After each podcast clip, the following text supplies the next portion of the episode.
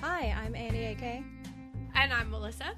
And you may have noticed that we are missing one Matt. He is out sick this week, but he should be back recording with us next week.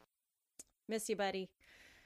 Today, we want to welcome you to Still Great Bob. If this is your first time joining us, together we are watching AMC's Mad Men, trying to answer the question Is it still great, Bob?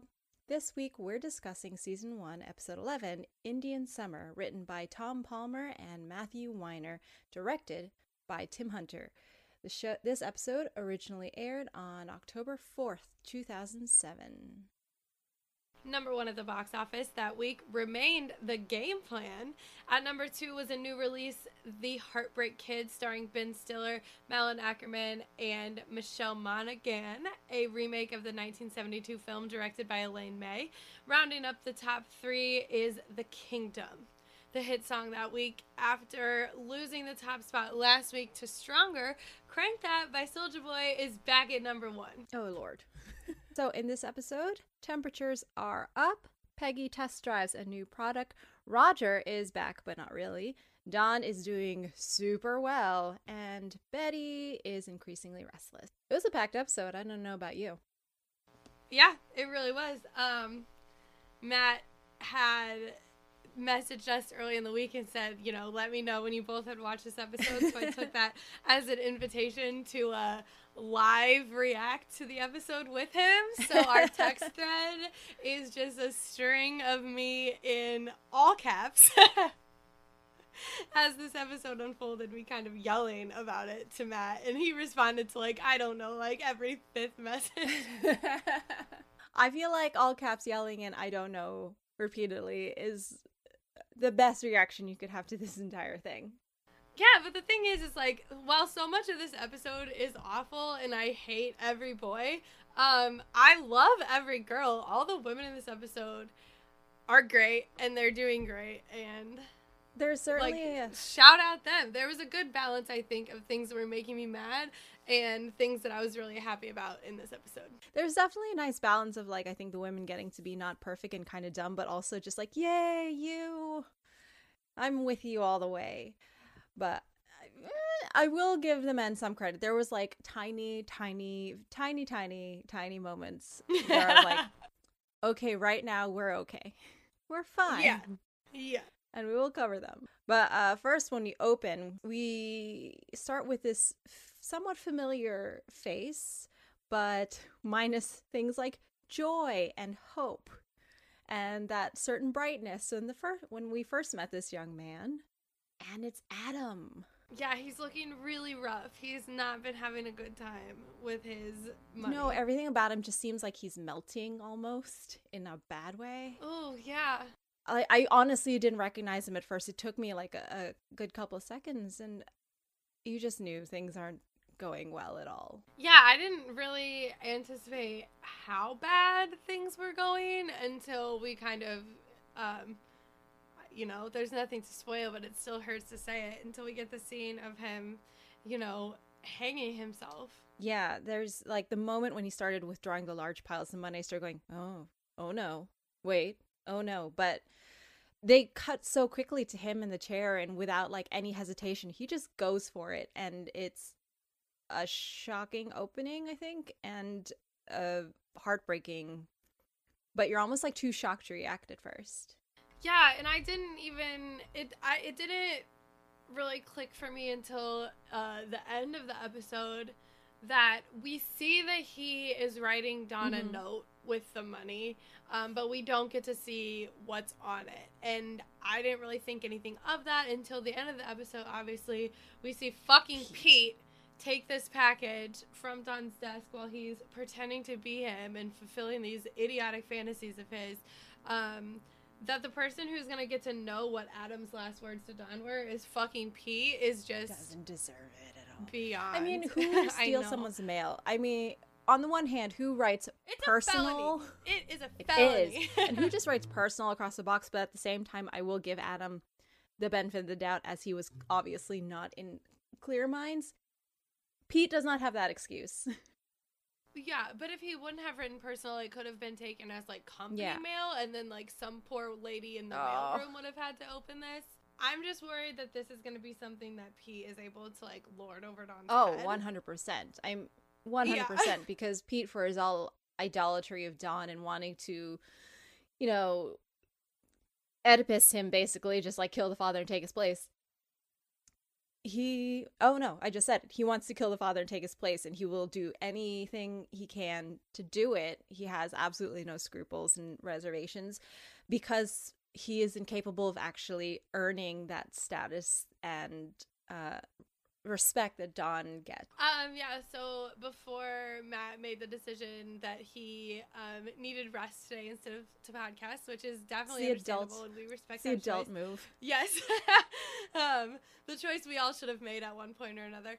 Um, he put a note in the in the episode notes here that I do want to highlight. Um, because he said that he was he, he was thinking about um, showing this scene as the first scene of the episode, and it seemed to have um, a different tone than like I guess what you could call like the episode opening. If this is like a quote unquote like cold Mhm. open, um, and then halfway through the episode, he says here that he kind of remembered that this happened, and it just kind of makes everything else in the episode uh, come into sharp relief and made this scene with Adam hurt so much more because life goes on for Don and you know everyone else, and the, no one even is, is even aware that Adam died, and like he died before Don's wife, you know, even knew he existed. I know. It that last bit was editorialized. Sorry, it makes you wonder how often Don actually still thinks about him too, because assuming Pete eventually reveals this to him, up until that point, you know, he won't even know what happened to Adam. He won't seek out any answers. He won't check up on him or anything, and that's I, people passing away or committing suicide without anyone there to like remember them there's always just going to be like a heavy weight of tragedy to that and that's what happened to adam who is this like the sweetest person to be on this show above the age of 18 And I just thought while you were saying that, um, you know, Don isn't thinking about Adam because he told Adam to run away and start a new life, and it's unfathomable to Don that someone wouldn't do exactly what he said. Like Don believes that he can be out here controlling people's behaviors and their emotions, and it's you know it's not something that's going to cross his mind that Adam would disobey Mhm. him in this way. So in his mind, you know, he did the right thing. Adam's living a great life when that couldn't be further from the truth. because it's what don did technically Mhm. except don's also miserable And I think it just highlights some of uh I don't know if it's like a whole delusion, but thinking about the stuff that happens with Betty in this episode, like it just this is uh, highlighting, you know, Don's delusion of being in in such control over himself and the people around him. yeah everyone else is just as miserable as he is if not more but they don't have the wherewithal that he does to try and as you said control the control everyone around him control his circumstances control how he feels or thinks he feels i mean in many ways you want to be more like adam but the world is so unkind to him including his big brother that he worshipped that's like a just a like a blanket that just kind of weighs on everything without you really being aware of it So that was the opening. Um and there's a whole lot of other things that happen in this episode. there's a lot of uh frustration and people wondering and uh there's a lot of um fantasizing i think and thinking about the future and uh people's sort of mortality and i think it is really interesting that when roger comes back pete seems really put out like really put off by all of it there's something about him that just doesn't quite think it's as as jokey and funny as the other guys and like Adam, he looks up so much to Don. And I don't know where I was going with this. no, I think there's just like a weight of like the mortality and the just this greater sense that not everything is just going to be okay. Well, yeah, and the other guys, when they think that, you know, Roger's is in ill health and they're saying, you know, he looks like death and, you know, there's another scare with his health in the episode, I think the rest of the junior execs, if you will, um, they're not too bothered by Mhm. this because they kind of understand that if Roger dies or if Roger steps down, Don will move up and that creates space for them all to move up. Um, it's different for Pete because of this antagon, um, like antagonistic relationship that he's had with Don in the past. He, I think, kind of has an inkling that if Don had his way, that Pete would be fired. So if Don becomes partner, uh, Pete doesn't think that there is much hope for him mm-hmm. moving up in the company from that point. So, um, yeah, he doesn't I think it's just wishful thinking. If we don't if we don't joke about Roger and if we take this seriously, then he won't die. he is such a he's such a child in that sense. And and that's a really good point because his relationship with Don and the fact that he, he is so mediocre that even if Don wasn't as petty as he, Pete would be in that position, he probably which Don is petty and Don is. Don's like low key on like on the sly petty, but even if it were based on merit, Pete knows he would not advance based on merit alone because he sucks. Right. Pete tries to convince the other junior execs that Don doesn't have the merits to be partner, and they're all like, buddy, what are you talking Just about? Just because you say it doesn't make it true, Pete. No. Uh, yeah. And uh, speaking of frustrated women, Pete's secretary Hildy, played by Julie McNiven.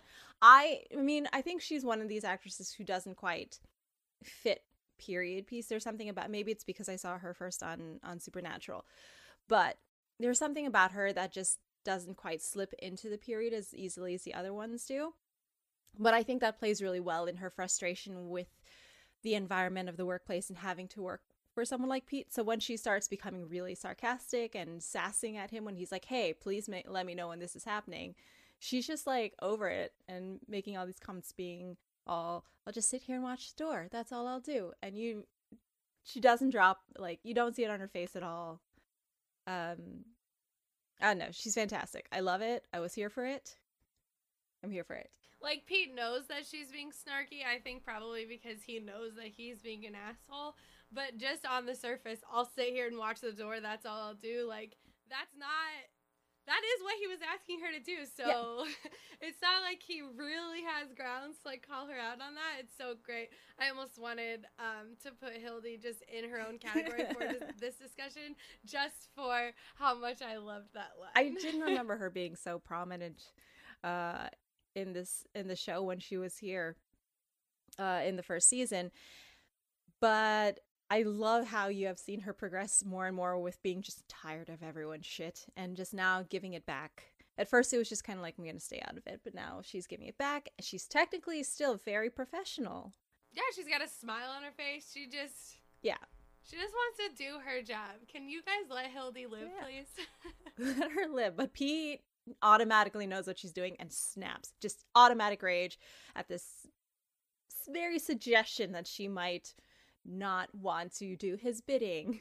Well, and then at the end of the episode, he leaves his empty glass on her seat. Like, God, Pete, you are the worst. Let's talk about pettiness one more time. Pete, petty Pete.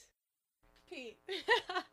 yeah, and I mean, the last thing that really is important for Pete in this episode is that he takes Don's personal mail and uh, you know, we already kind of talked about this, but I'll also say that it is a bummer that this is where Pete landed in the episode because I actually think that he handles the interaction with Don in Roger's office pretty well and with um, probably as much grace as he could possibly muster because, you know, we know that he's worried that if Roger dies, he'll be out of the company or he won't be considered for promotion. And the way that he meets Don in the office, they have a civil conversation and he just says, you know, I hope you know that my hat's in the ring. And Don says, well, I do now, which is kind of snarky of Don, but I think it's fair.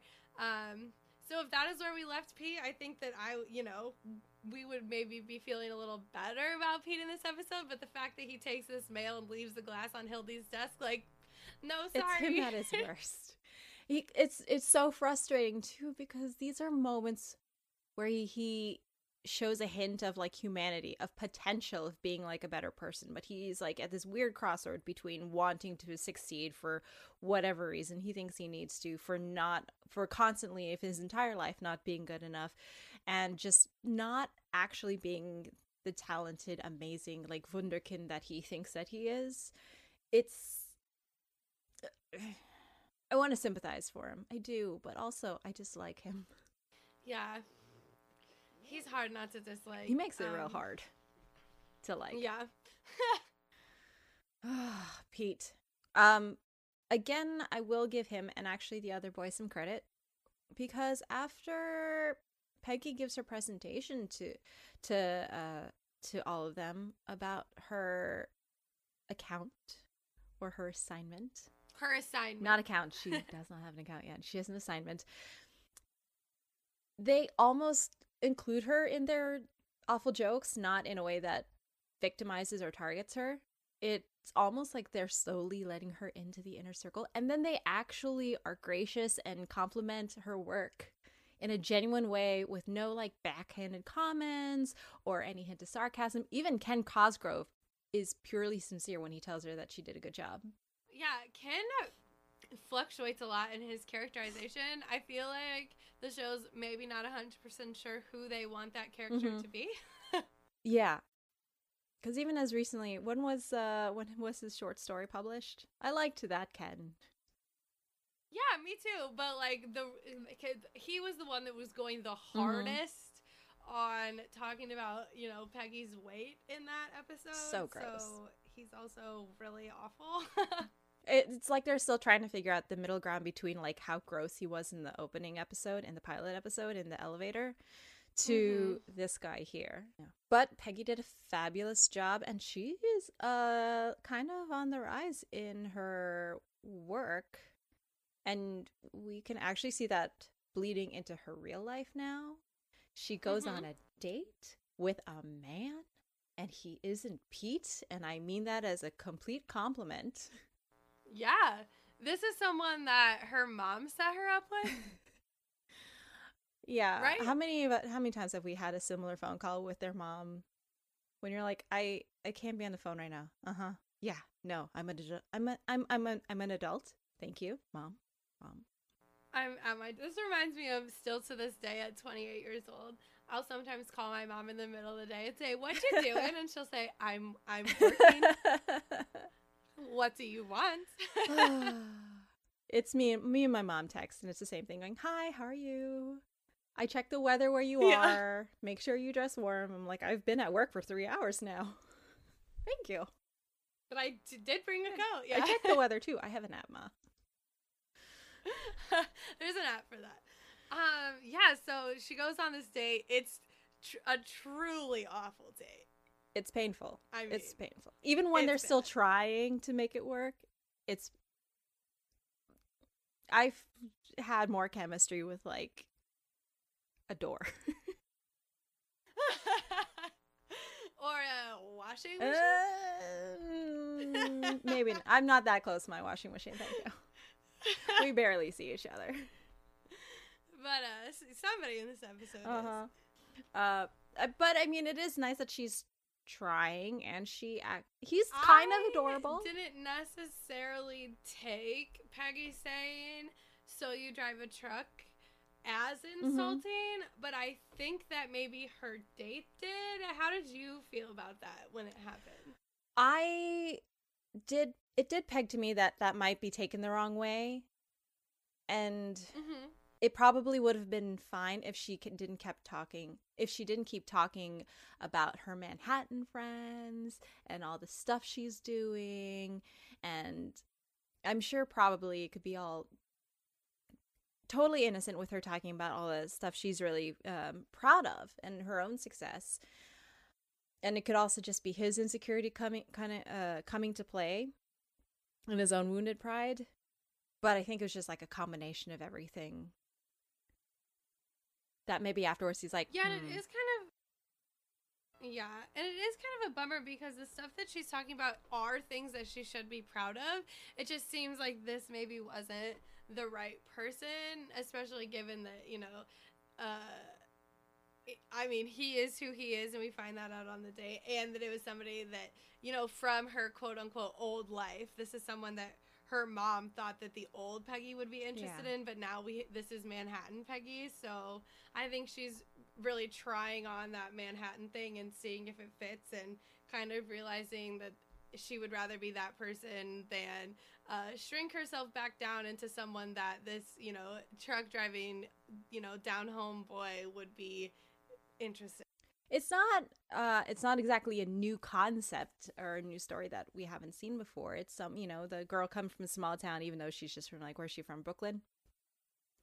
Um going off to see the big Yeah. city and seeing bigger things. And she's not exactly wrong that you know people in manhattan are going to be more ambitious and that she's striving for more but that doesn't necessarily mean that the people who stayed behind are backwards simple folk.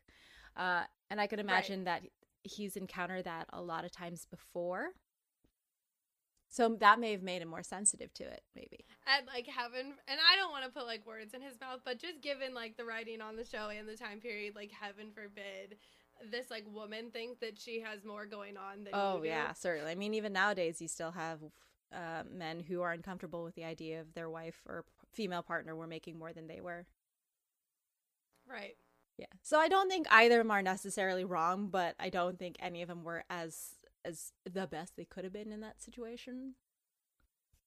it's just a bad Yeah. match. it's not a good date It's not good. It's not good because who can fault either of them for their dreams? Yeah, and like speaking of speaking of making money and living your dreams, we've got a couple interactions with um Don and Peggy in this episode that I actually really like. Um he is like seems to be kind of taking on a mentor role with Mhm. her. He gives her a little pep talk saying like, you know, think about it really deeply and then forget about it and like something will pop into your head, which we've seen that this is the way that Don works. So that's the advice that he had to give her about uh thinking of advertising campaigns. So in that and he actually he gave her that advice without anything in return, which I think is something to note and uh, a really nice dynamic between them. I like it. Agree because it is um more like seeing her as a person, seeing her as a coworker, not just an underling who's going to do anything for her. Like when was the last time we saw him do that with one of the boys? Never. Never. No, there's actually something happening here. This is someone who wants to be here and who actually wants to do good work. And yes, she's a woman, but we're still gonna let her have it just because she's here. And this can be contrasted also with the way that Don treats his wife, uh, Betty, which we'll talk about that more later, but I think that is something to think about as well. That is interesting. It is kind of interesting to see how Don deals with women in business making it on their own versus Betty, who is dependent on him on in, on several levels. That's you're right.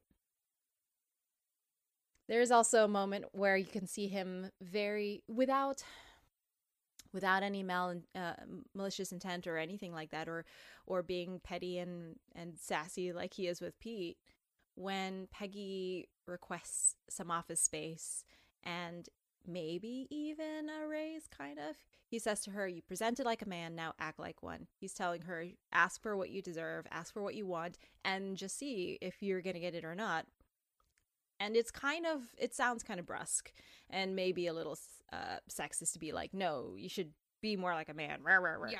but it is true that even nowadays women are still statistically less likely to ask for a raise and um and being given one is a separate matter entirely but we do tend to try to like beat around the bush and undersell ourselves a little bit like in general so i do love that he's like no ask for what you deserve maybe you'll get it maybe i'll be able to give it to you Right. so but his own wife is not allowed to ask what she wants for. But okay. Wives aren't people melissa But in a right, but in a vacuum, I do really like this dynamic between Don and Peggy. Um, I like that he's giving her advice.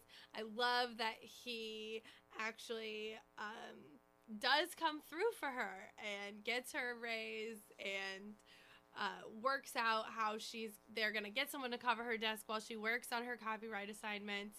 Um, yeah, No, it's great. It's great. And I was genuinely impressed how she manages to talk around the, the their major selling point for this rejuvenator machine. Uh huh. I was getting a little uncomfortable in their like big meeting with everyone because um he knew already what she wasn't trying to say because she was already not trying to say it to him and he was kind of like, "Oh, I see. Um, right. Moving on. So I was getting a little worried that they were going to like we were going to see her be made to discuss that outright in that particular group of men, mm-hmm. but then you know Don covers for her there as well. Yeah, he has he stands up for her more than once in this episode, doesn't he? He makes yeah, and he makes that when they're talking about her weight. He I I think he may say it to I guess I Freddie. don't know who he says. I think it was to, Freddie. He says, "Oh, okay." He says, you know, oh, maybe she should get on your, you know, exercise regime of sprinting out of here five to five every day. I was actually, yeah, no, it, I was almost surprised that he made that joke because he made it so like offhandedly in a friendly way. It wasn't pointed or defensive, but it did turn the conversation away from her. It was like gently mm-hmm. protective. Mm-hmm. I do hate that her weight has become like a plot device. Oh, the way that you said protective made me think of another thing about Don and Betty and Don and Peggy. More later. Yes, more later. yeah. I mean, I guess that is one way that Don shows he cares. Right. But and the thing is is like that actually is protection comparatively um, and then with with what Betty is calling Don's protection is actually possessiveness, mm-hmm. which is a whole entire other thing, and they shouldn't be confused. PSA. Absolutely, because I mean, it's very clear that Peggy's not someone who can be possessed, even with Pete and her fixation on him. It's there's no possession there whatsoever. She is her own person even sometimes she makes really dumb decisions and she tells herself that it's her choice. I i don't think i think don realizes that he can't own her. He can maybe manipulate mm-hmm. her a little bit if he chooses to and he can cultivate whatever um, potential she has. But unlike betty who's dependent on him that's it's so different and it is really interesting to see the contrasts. Here's a thought that isn't giving don a lot of credit is the reason that he's cultivating um, Peggy's, you know, strengths in the office based on the fact that he doesn't find her sexually attractive? Is this coming back to her body again? I mean, possibly. It may not even be like a physical thing. She may he may just genuinely see her as um as a girl, as a coworker, just off the, their natural chemistry. Right. Well, and because of her position as mm-hmm. someone like uh, you know underneath him or like brand new to the workforce. So okay, we can give We can give him that one. I will say though that I was less kind to the other men because you know, like I said, I give him credit credit for for being so um, professionally friendly with them with some actual boundaries uh, at the end of her presentation, telling her how great she did and sort of in- explaining the jokes to her, not in a condescending way. But it's kind of like, is it because she's actually proving herself, or is it because they see her as less as a sexual being because she's gotten quote unquote fat? Right. Ugh, and it's probably. I want to believe it's the first one. Both. Yeah. Right. Well, we would love to, but that's not the world we live in, and that's not the world we're watching. Right. And before we stop talking about Peggy, I do want to just like shout out Peggy for taking some of her power in this episode, um, both with her career and, you know, with her personal Heck pleasure. Yeah. Um, she asked Don if she can, when Don comes to tell her that, you know, she, they're going to be getting someone to cover her desk so that she can have more time to work on copywriting, she asks if she can tell Joan herself. Mm. You know, the medium is the message, just the way that Joan specifically wanted to tell Betty, um, you know, messages from the mm-hmm. men earlier in the in the season. And then again, um, at the end of the episode, we see her purposely seeking out pleasure with the machine. Uh, so good for her. I love it. I remember her initial reaction when she tried it too, and she's like, "Whoa, no!" But she's embraced it. yes, it's funny you mention well, she wasn't ready. She wasn't prepared. Yeah, she had to go on a really crappy date first to realize she doesn't just need a guy for the sake of it. Right. Well, and people want to know if there's going to be like happenings in their underwear. it's probably like I don't think she uh, expected uh, that I... machine to do what it did the first time she put it on. I love that that just became the whole thing. I know, I, it's great. No, it's funny you mentioned her um, wanting to take her own power with uh, with Joan and and show off a little bit and put almost put Joan in her place because that's it happens at the beginning of the episode when Peggy's on the phone with her mom and she sees Joan and she's like, "Were you listening on my phone call?" And Joan just immediately immediately snaps back with, "Oh, you mean on your personal call?" Just like as a reminder, Joan is the professional. This is her domain. But she kind of gets to turn it around on her, and that's that's kind of funny. Yeah, it's great. And like to be honest, Joan is having kind of a hard day. yeah, we will we will let her have that one. Um not great for Joan to just lash out against people though just because she's stressed out, but it is a hard day. No. No. Roger's come to, come back for like an hour and only an hour. I don't even think he made it. I don't think so. He probably showed up like 10 minutes before the meeting and he was down 10 minutes into it. He should have really not lit that cigarette. I mean, come on, buddy. What are you thinking? It's not not a good look for for Roger. Uh but I will say a lot of people are very dumb when it comes to their health. Yeah, for sure. We do live in a very work centric culture here in America, and it's not, I think, unfair to say that it has it comes from a long history of workaholism. Well, yeah, this was 60 years ago. Mm-hmm. It's not like it's gotten better, you know.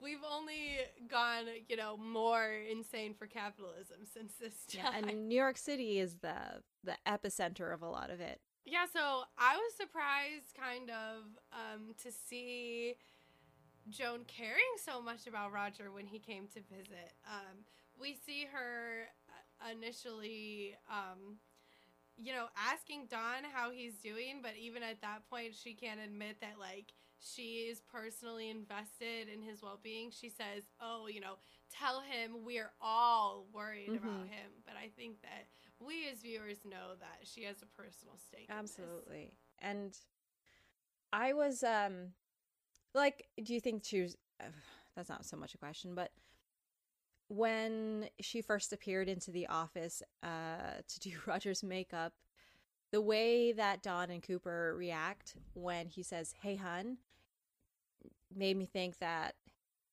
they didn't really know about their relationship.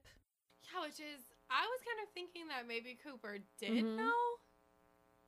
Um, and then the first time I watched this episode, I like had gotten distracted when they walked out of the room before she says, you know, can I kiss you? And I thought that she did that right. I was like, oh shit, we just straight up do not care anymore. And then I watched the episode again and I was like, oh, okay, that's not that makes more sense now. but that is probably the first time we've seen her initiate any anything beyond a professional relationship to him, isn't it?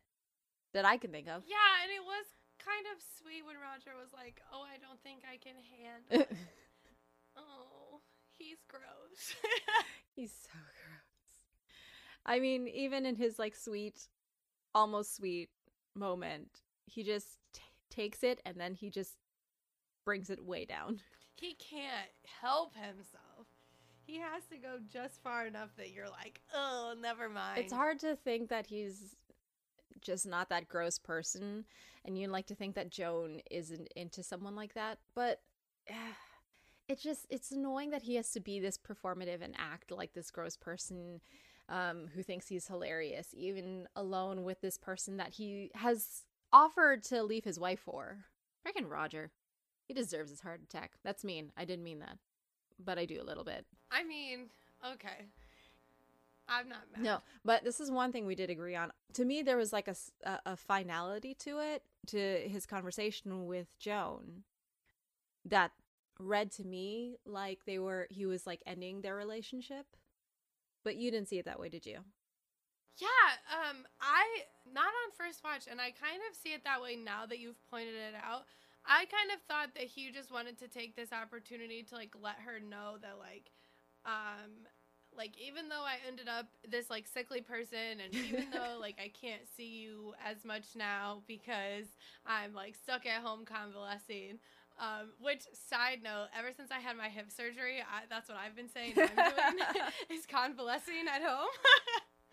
um, But I just took it as him, you know, wanting to take the opportunity and say, like, even though this is where it ended up, like, I don't regret anything. And, you know, like, I do care about you.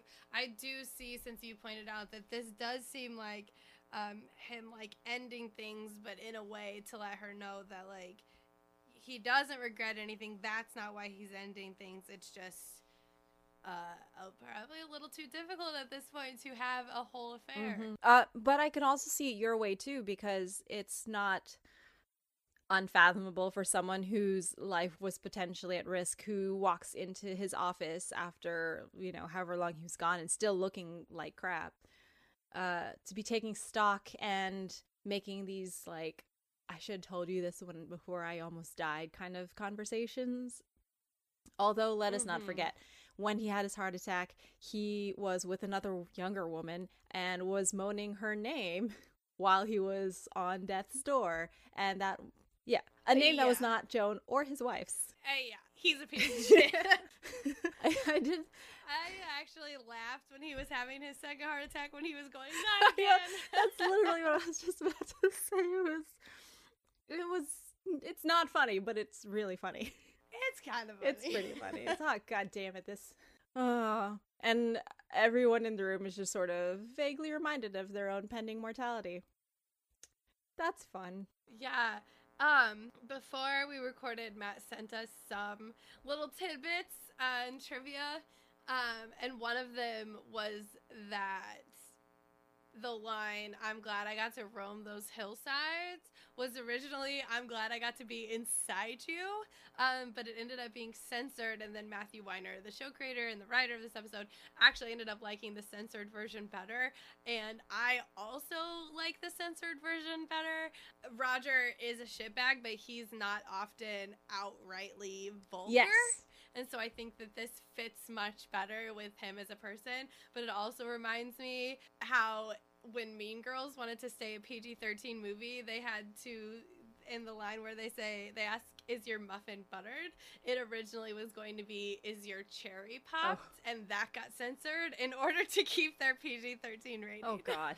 Which, you know, the alternative is awful. It is. in both cases definitely way too direct and vulgar is, a, a great word for it. I still dislike Matthew Weiner for writing the original line in the first place. Yep, he's a trash person. Uh, and yeah, his trash ass words coming out of Roger's mouth aren't mm-hmm, shocking. Mm-hmm, mm-hmm.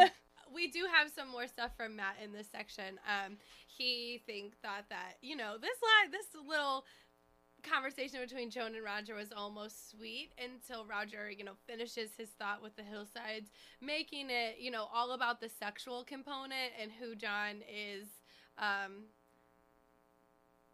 you know, on the outside and, you know, just that one aspect of her as a person and, like, not who she is as a person, not her personality, not, you know, anything else that she may have brought to their relationship, but just the sex, which, yeah, Roger's yeah. trash. So, a, a lot of men just trying a swing and a miss in this episode. A more forgiving reading would be that, you know, all the stuff he said about not regretting her or what they had was just so open and vulnerable and that's not something he is used to doing or is comfortable with doing and Joan is probably the only person he's gotten close to being that person with. He just sort of remembered himself and had to like build up the macho protectiveness. Oh, oh, just kidding. I'm I'm gross. Don't forget. yeah. It's like, so you're not gonna miss me, right? Because I'm disgusting. But you know she is because you couldn't Christy He's just trying to make it easier Yeah. Wow, what up, pal?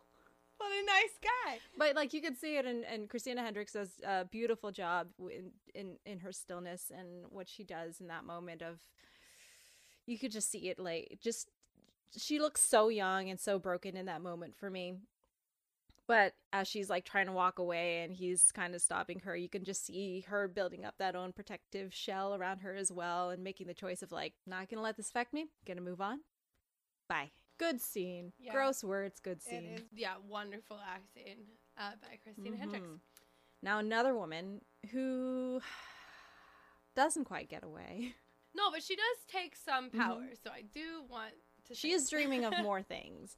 Uh, she's someone right. we start off on, on on that the episode starts off with Betty alone in bed, and she looks amazing as always. Nightgown, bright light, that glistening in her sweat. that yeah, that heat wave glimmer that she's got going on. But of course, she looks hor- she looks completely and utterly alone. Uh, Don's half of the bed is com- empty, and at some point, she's just like, "Okay, I guess I'll go to bed." There's some there's so much missing in her life that she wants and that she's waiting for.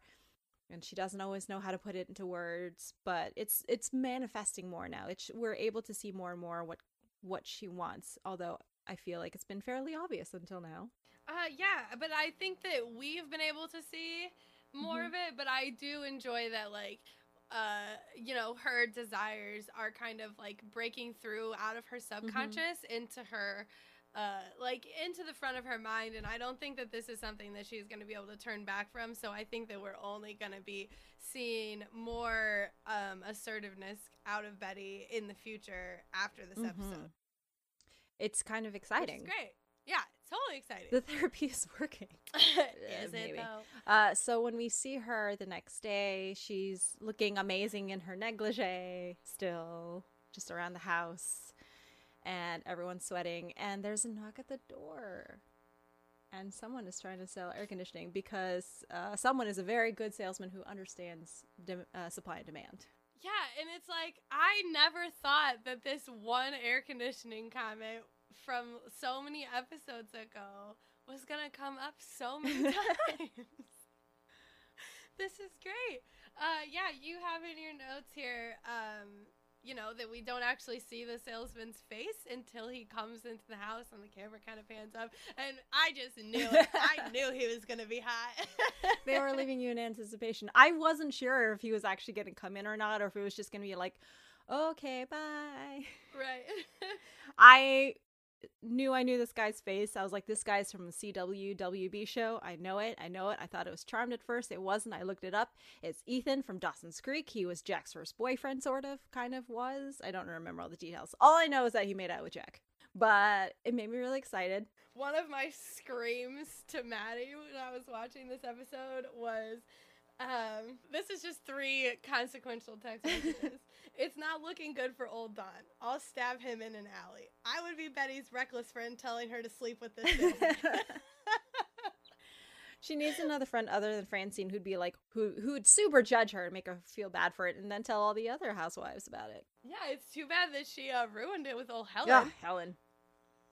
She'd probably be on her Helen side. would definitely help her hide it. Now we have had Betty try to. Uh, I mean, t- uh, we've had Betty keep strangers from her house before. Uh, Helen's ex-husband was trying to borrow her phone, and she's like, "No, I don't know you. Bye." But this stranger, she just lets right on in to take a drink of water. Yeah, and I read um these are kind of two things that hmm, I don't know exactly where I'm going with this, but when she wouldn't let Helen's husband into her house, that read to me as more um like protecting Helen and making that sort of choice than being like, "Oh, I don't let strangers into my house." That was like an empowered choice of her saying like, "I'm going to protect, you know, this other woman that I have a friendship with over this man telling me what Mhm. to do. And when she lets the salesman in the house, that's like another empowered choice. Like, yeah, you can come into my house and I will give you a glass of water because I'm a nice person and my husband, who is a dickhead, isn't even here. I yeah. Totally agree. I love that. I love that. I also love that you could see that it's like a series of choices. It's not just all one big choice like maybe Don likes to think that he does when he's cheating on Betty. It's just, okay, I'm Uh-huh. going to let no, I don't want to hear your pitch. Yes, I will let you in the house. Yes, I will get you water. Yes, I'll listen to what you have to say. Yes, I'll ta- I'll start leading you upstairs. No, we're going to stop and this. they almost made it to the bedroom. Halfway too. up the stairs. Everyone's already sweaty. I was gonna say, I just, I, I loved while he was giving his spiel because he knew that all he had to do was get into the house to like talk about all these things, and maybe he was just think, actually thinking just about air conditioning. But I love how you could see the looks that she's giving. She's like, "Yeah, I'm looking at the window. No, I'm looking at your profile. It's a good profile. It's like good solid face right there, and everything else is fine too." Well, and he's like a tall, dark, and handsome man in a suit, just like her husband Mhm. would be if he were ever around. Oh yeah, and he's in a way trying to like take care of her housely needs. He wants to give her an air conditioner, which is something that Don refuses to do. This is a need you have. I am hearing you and I am providing it. or he wants to provide her with the empowerment to get her own damn air conditioner. yes, he even like ex- air conditioning is a euphemism for Yes. for satisfaction. And he's even going to explain things to her like an equal, going, Yeah, that over there, that's where cold air escapes. I'm going to explain it to you without condescension. Yeah, and he says, "Oh, I can write it down on an estimate for you to give it to your husband." But even that didn't feel condescending. It felt like he's a good salesman. Like he's reading what her objections are, which is that her husband makes the decisions, and he's saying, "Oh, I'll just set you up for that too." He's like, Yeah, Can we get a show about this guy? this guy, this guy can read a room. Yeah, This guy's Um, probably slept with a lot then- of housewives. yeah. Well, and then Betty tells Don about him, and I think maybe, uh, she was doing it specifically to get a rise. Oh, for sure. Maybe. Maybe? Because she tells Francine later, she's like, when she says, Why did you even tell him about it? And she says, Oh, it just came up. But when you watch her do it, she has this look on her face like she's waiting and she's thinking about it as she's saying it aloud. Well, because it feels like she was about to like proposition him, like we've seen her do before, and then she says, "Oh yeah, I mean it's hot anyway," and then she's like, "Oh yeah, speaking of it being hot, I looked at another man today. Mhm. What do you have to say about that, Donald?" I let another man to my house. He offered to to fit my needs. Unlike you. Unlike you. yeah. Oh God, I was cringing whenever Francine said, "Oh, can't even remember her stupid husband's name." Whoever would break my arm. I'm like, you all, all of you need to go to a fucking support group because this is not normal. No, it's not great. It's not great. And but when, you know, uh Betty not defends I mean she kind of defends on being like, "Oh, he's protective." Like, "Oh, he actually just well, cares the thing about is, me." But is she? Yeah, she almost looks like that's like a Mm-hmm. virtue. But I think, I mean, what Don is being is Mm-hmm. possessive, not protective. And you know, I already mentioned that you can see Don being protective with Peggy, which is a thing that we like, and him being possessive with Betty, which is a thing that is trash. for real. For real. Because Like you're he's like, oh, you let a stranger into my house, Don. You put your literal dick inside a stranger. Okay, so many of them. So what you're saying Don't is even. like Don sees this man's air conditioner as a figurative dick and the house and his wife is his stuff. One hundred percent. yeah, no, Betty's just another possession. Uh, but poor Betty, who is so, in many ways, so, still so naive about what a relationship and love can and should be, she mistakes it for being protective and she mistakes this for love and caring about her. When we Right. saw very early on in the episode she he doesn't. He acts like he does but um that's poss- mostly for show. I'm sure he cares about her for real but I don't. And it's just such a bummer to like think about like what a screwed up person Don Draper is that we see him interested in and respectful of and intrigued by empowered women, but when it comes to his own wife, he's like, "Oh hell no." Like you can't be any of these things that I like and respect in a woman. And it just why are you like this? i don't know but he sort of plays that i mean i guess we'll talk about it later i was gonna he, he kind of plays that role starting to play that role a little bit with with rachel who's coming to him with her her worries and fears and he's being trying to reassure her and everything like that. But he can't be that person for betty it seems. And it's just like so backwards, sir.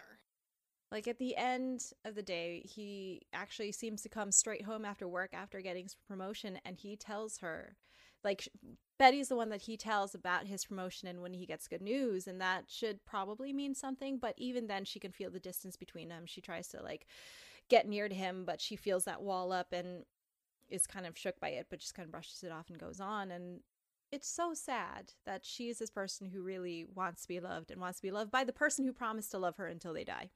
So the washing The machine. washing machine. I forgot about the washing machine scene. Um, I didn't know about the washing machine scene, but I was very happy that it happened. Shout out Betty. I yeah, I literally wrote in my notes I'm disappointed for Betty that the laundry finished before she did. but it was a very good scene, especially for Betty. I think that we all are. Um, yeah, and this scene takes place right after they're laughing in the meeting about Mitch's attractive wife using the rejuvenator. um, and it seems like it's just an example of like women are only allowed to take their own pleasure if what it really is is for a man's pleasure. Mhm. Because when they mention Freddie's um, wife using the machine, it is not funny. And I honestly can't tell if it's because Freddie's actually present during the conversation or because Freddie's wife isn't traditionally attractive. Because that's kind of the explanation that they give Peggy about the Mhm. joke. Oh, Freddie's wife, it doesn't look like Mitch's wife. Like, and that's why it's not funny? Like, I'm confused because none of these jokes are that oh, funny Ken thought it was but like hilarious. in though. reality ken's a more well because ken doesn't get these stupid rules like i'm almost on ken's side like if you're making if you're connecting dots between these jokes and laughter like i'm confused but I mean, well, it's sort of insinuating that Freddie isn't taking care of his woman, or that she would prefer a machine. She doesn't need a man. Uh, and what does Don say something about how they've been replaced, or someone else says that? Freddie says that which is even funny like not funnier but even more interesting Yeah, but he gets so like mad. he didn't even put those together until ken yeah, he gets so mad at the mere suggestion. Like suddenly everything is real now, and he's not going to stand for it. Which, it's. I just think it's so funny how some men find that so emasculating, and the sheer idea that they're not needed is Right. so Well, angering. And like in reality, it's all of us that should be laughing at all of these idiots because not a one of them can please their wives, not even Roger. And all he would have to do at this point is stay the fuck home. That's probably uh, Don too. Yeah. Yeah, and like regardless of attritional attractiveness, like every woman has the right to fulfillment in their own marriages and to take pleasure for themselves if they want it. And you know, by their own metrics, like Don is no better than Mhm. Freddie. I you know, I don't exactly know where I'm going with all this, but the just the positioning of these two scenes felt very intentional to me. Like, oh, we're all laughing about the fact that like women aren't you know are going outside of their marriage to object to vibrating objects for pleasure and then we see like oh saintly godly don's wife is doing the same thing Absolutely. Yeah. Like it's hilarious to them the idea that a woman would want some, you know, be okay without their man until it's like a real possibility and then it's horrible. like why do you think any woman is having sex with any of you explain this to me and see if we could just work this out together Uh, they're all a bunch of idiots it made me it reminded me of um this like fantastic genetics professor I had in college. It was a really weird English degree that I got. But uh, I remember him saying to us one day being uh just I don't even know why it came up. We were talking about X Y chrom the X and Y chromosomes and stuff and he said that being biologically male is uh a genetic aberration basically. It's a defect. The the ba- the default human is female because like the X chromosome there you are incapable of life. Uh with a without an X chromosome. Y chrom- chromosomes is like tiny little bullshit thing. That's basically the exception. and if you don't have one of those, if you just have one X chromosome, you're fine. You're female, you're fine. Whatever. You can live your life. Um, and I think about that sometimes in these representations on screen when men can't even handle the idea that they're not the end all be all of all things. Uh, also made me think of in the olden days, ye oldie times, like in the heyday or an uprise of psychoanalysis and Freud, when vibrators were basically invented to treat quote unquote female hysteria. And they're like, no, this is a really good treatment because women be crazy and this help like releases all the crazy energy and then they can focus and everything and the women are doing super well with this treatment they come every week i should have worded that differently LOL. uh, um there's even a really funny well cute okay-ish movie uh, called Hysteria, star- starring Hugh Dancy and Maggie Gyllenhaal, that shows the sort of fictionalized invention of the vi- of the electric vibrator because at first it was like a hand crank machine. Fabulous stuff here, guys. Real highbrow. You're welcome. Uh, so yeah, I mean, I think we've ran out of things to talk about other than you know the dumbass himself, Don. I always feel like sometimes we circle around back to him because there's just a lot. It's a lot dealing with Don directly, Everything always comes back to Don. but sometimes I don't want it to. The world revolves around Don. we get mad at him for acting that like he's the center of the universe, but he kind of is. Yeah, and it's almost not his fault that he thinks that because everyone treats him that way. Even the show. Yeah, I It's all Matthew Weiner's. and I I mean I know I know people like Don who just are this carry this like weird air of self-assuredness and confidence and knowing themselves and charisma that you can't help to constantly want to be close to them or to seek their approval even if they are like a mess of insecurities just like every other human being but it also just drives me crazy when we first see Don, he is in fact not in bed with his lonely wife. He is in this like rich, richly, warmly lit bedroom on the same side uh, of the bed, basically, as Rachel.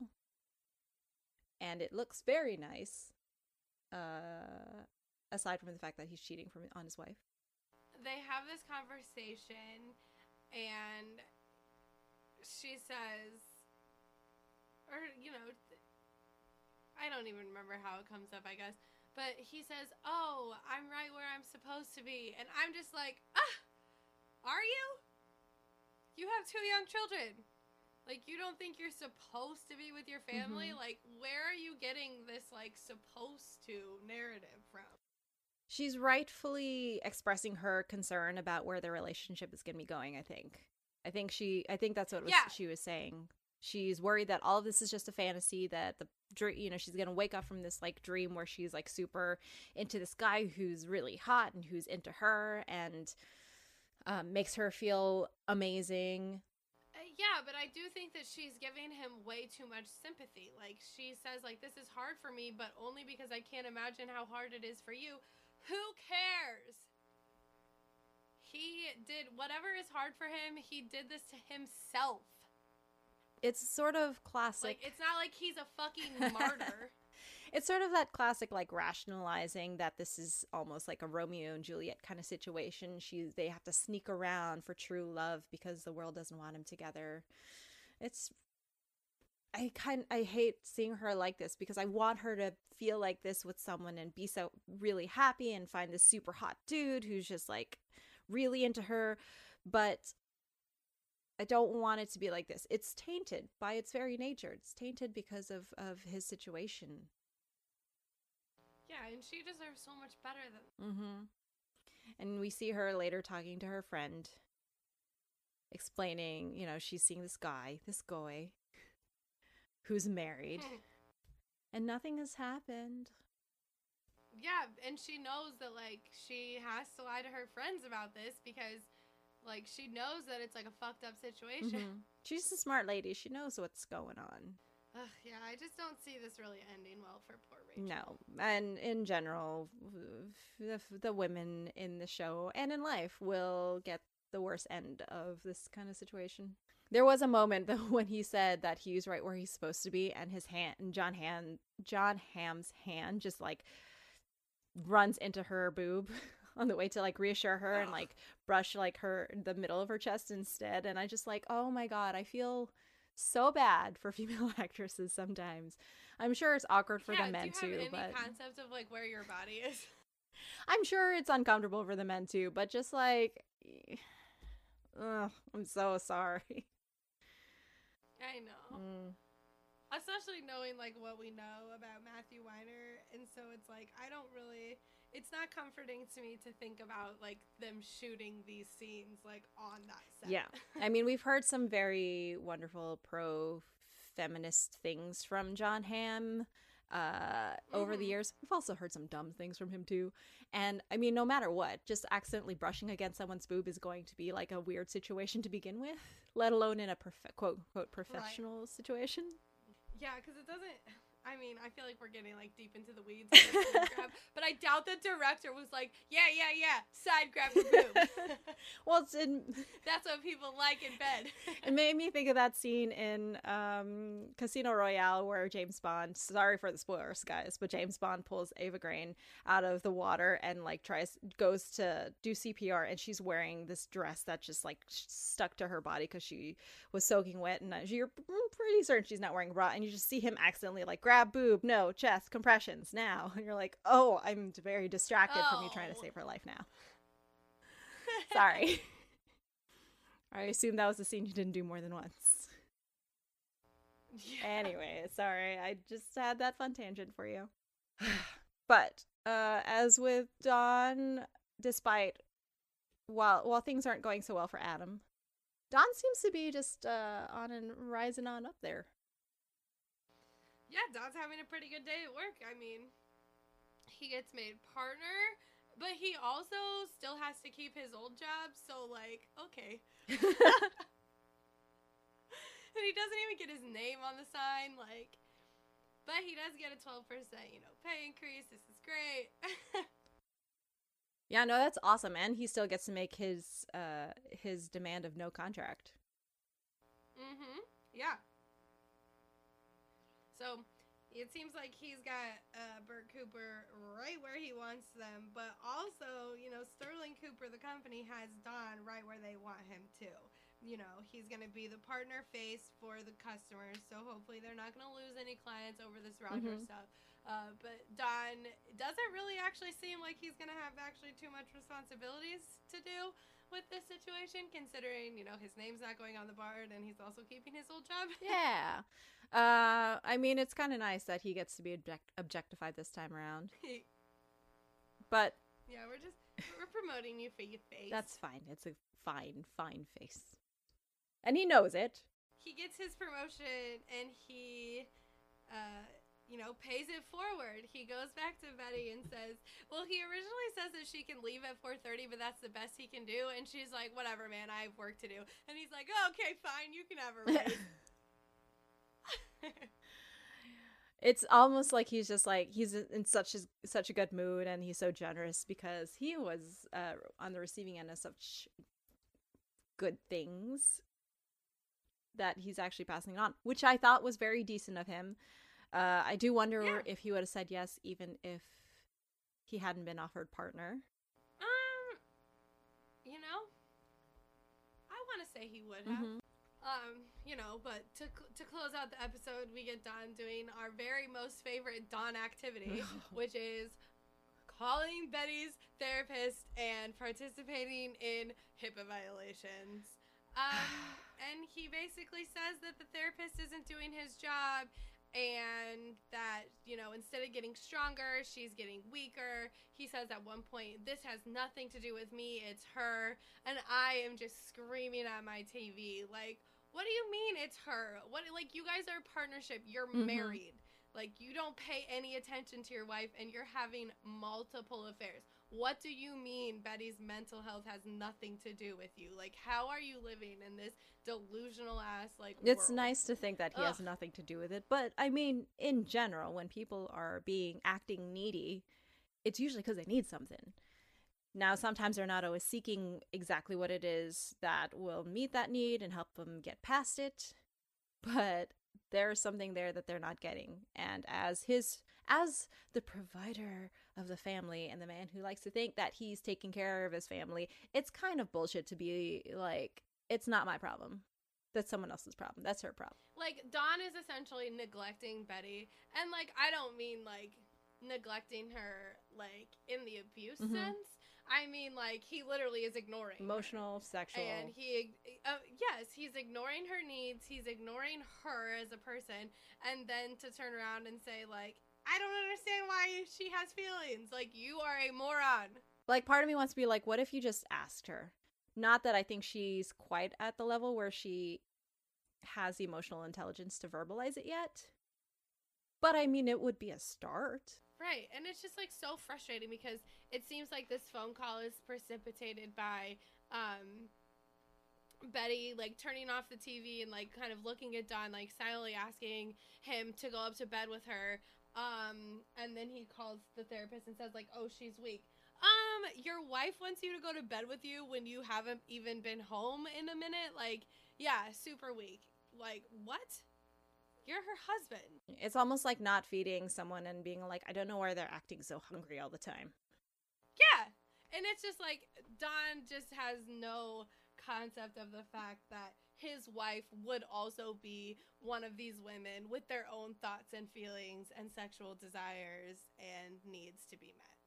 You know, Don would absolutely be one of those people calling mill- millennials snowflakes. Ugh. Because here He he he, He he would. would because like here he is being like I don't understand why people are so weak and why they're not just not like dealing with their shit and moving on and being successful just like me. But look what I mean to the most extreme degree. That's how he treated Adam, and he's and Adam comes to his tragic end, and that's basically what he's doing to Betty too. And that's not where you want to see her go down, you know. I think it means something that we started with Adam at the beginning of the episode and end the episode with Betty. I agree. And even when we see Betty in this episode try to take some things into her own hands, because she's thinking to herself, oh, I want to have sex with my husband. He won't because it's too hot. We need an air conditioner. I'm going to facilitate getting an air conditioner. Oh, wait, roadblock. He's going to yell at me. Mm-hmm. Don and Betty dynamic is so endlessly frustrating to me. It really is. And you you just can't blame her for her fantasies. I mean, Rachel has No, hers. I wouldn't blame her if she straight up did sleep with that salesman. I mean, I part me did kind of think she was going to. I would have loved It it. would have been great. I would have loved she that. would have gotten so much shit for it if she got caught. Like way more than he w- will be, but uh Well, maybe next ugh, summer. one can only hope.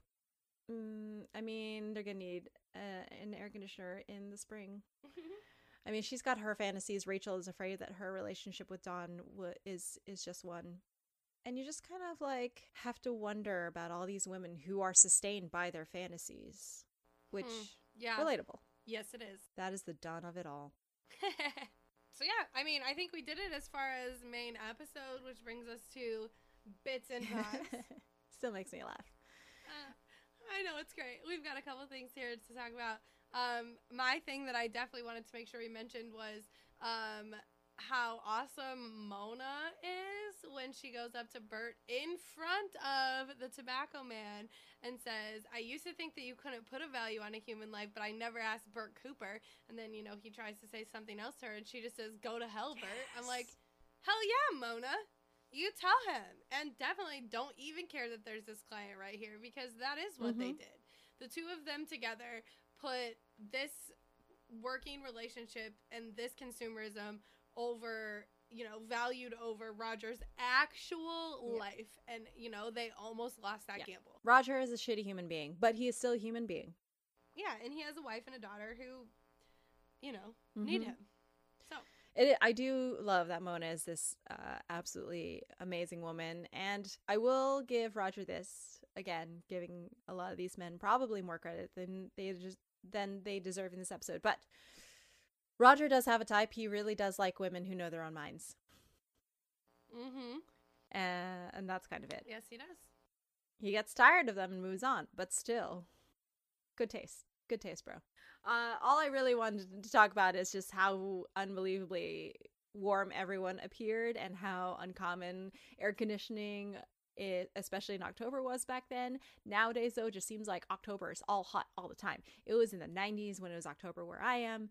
It was miserable. How times have changed. Global warming. Yeah, it's super funny because it actually snowed on Halloween in Chicago this year, but like that's also not a normal weather No. pattern. Okay, so still global warming. The last time I remember snow on Halloween, I was definitely in grade school in Ohio. Times they have a change. At least something has changed since the, the 60s. Next time, Matt will hopefully be feeling a lot better and able to join us because we miss him. Yes, so much. And mm-hmm. we will have another special guest, our first special guest ever that we will introduce to you all next episode when we discuss Nixon versus Kennedy. Um, until then, Annie, where can we find you on the internet? You can find me on Twitter and Instagram at Pop Artery, P O P A R T E R Y. You can also find me in my other show, my other podcast, The Daily Nightly, where we are basically just having a fun old time reading through Jane Austen. We just finished Sense and Sensibility and talked about the adaptations and are looking forward to Pride and Prejudice next. How about you? Yeah, you can find me on Twitter at Mellow Yellow, um, which is M E double L double O Yellow, and you can find me co-hosting the Wild Pretty Things podcast. Our most recent episode was um, a rehash of our favorite TV of 2019, so that was a really fun episode. Um, that should be going up shortly. Uh, yeah, you can find us all together, Matt included, at Still Great Pod on Twitter. And if you like the show, please rate and review it so more people can find it. And if you want to tell Matt to feel better, he is on Twitter at Matty Hugh, M A T T Y H U G H. And we'll be seeing you guys next time. Yeah. All right. Bye.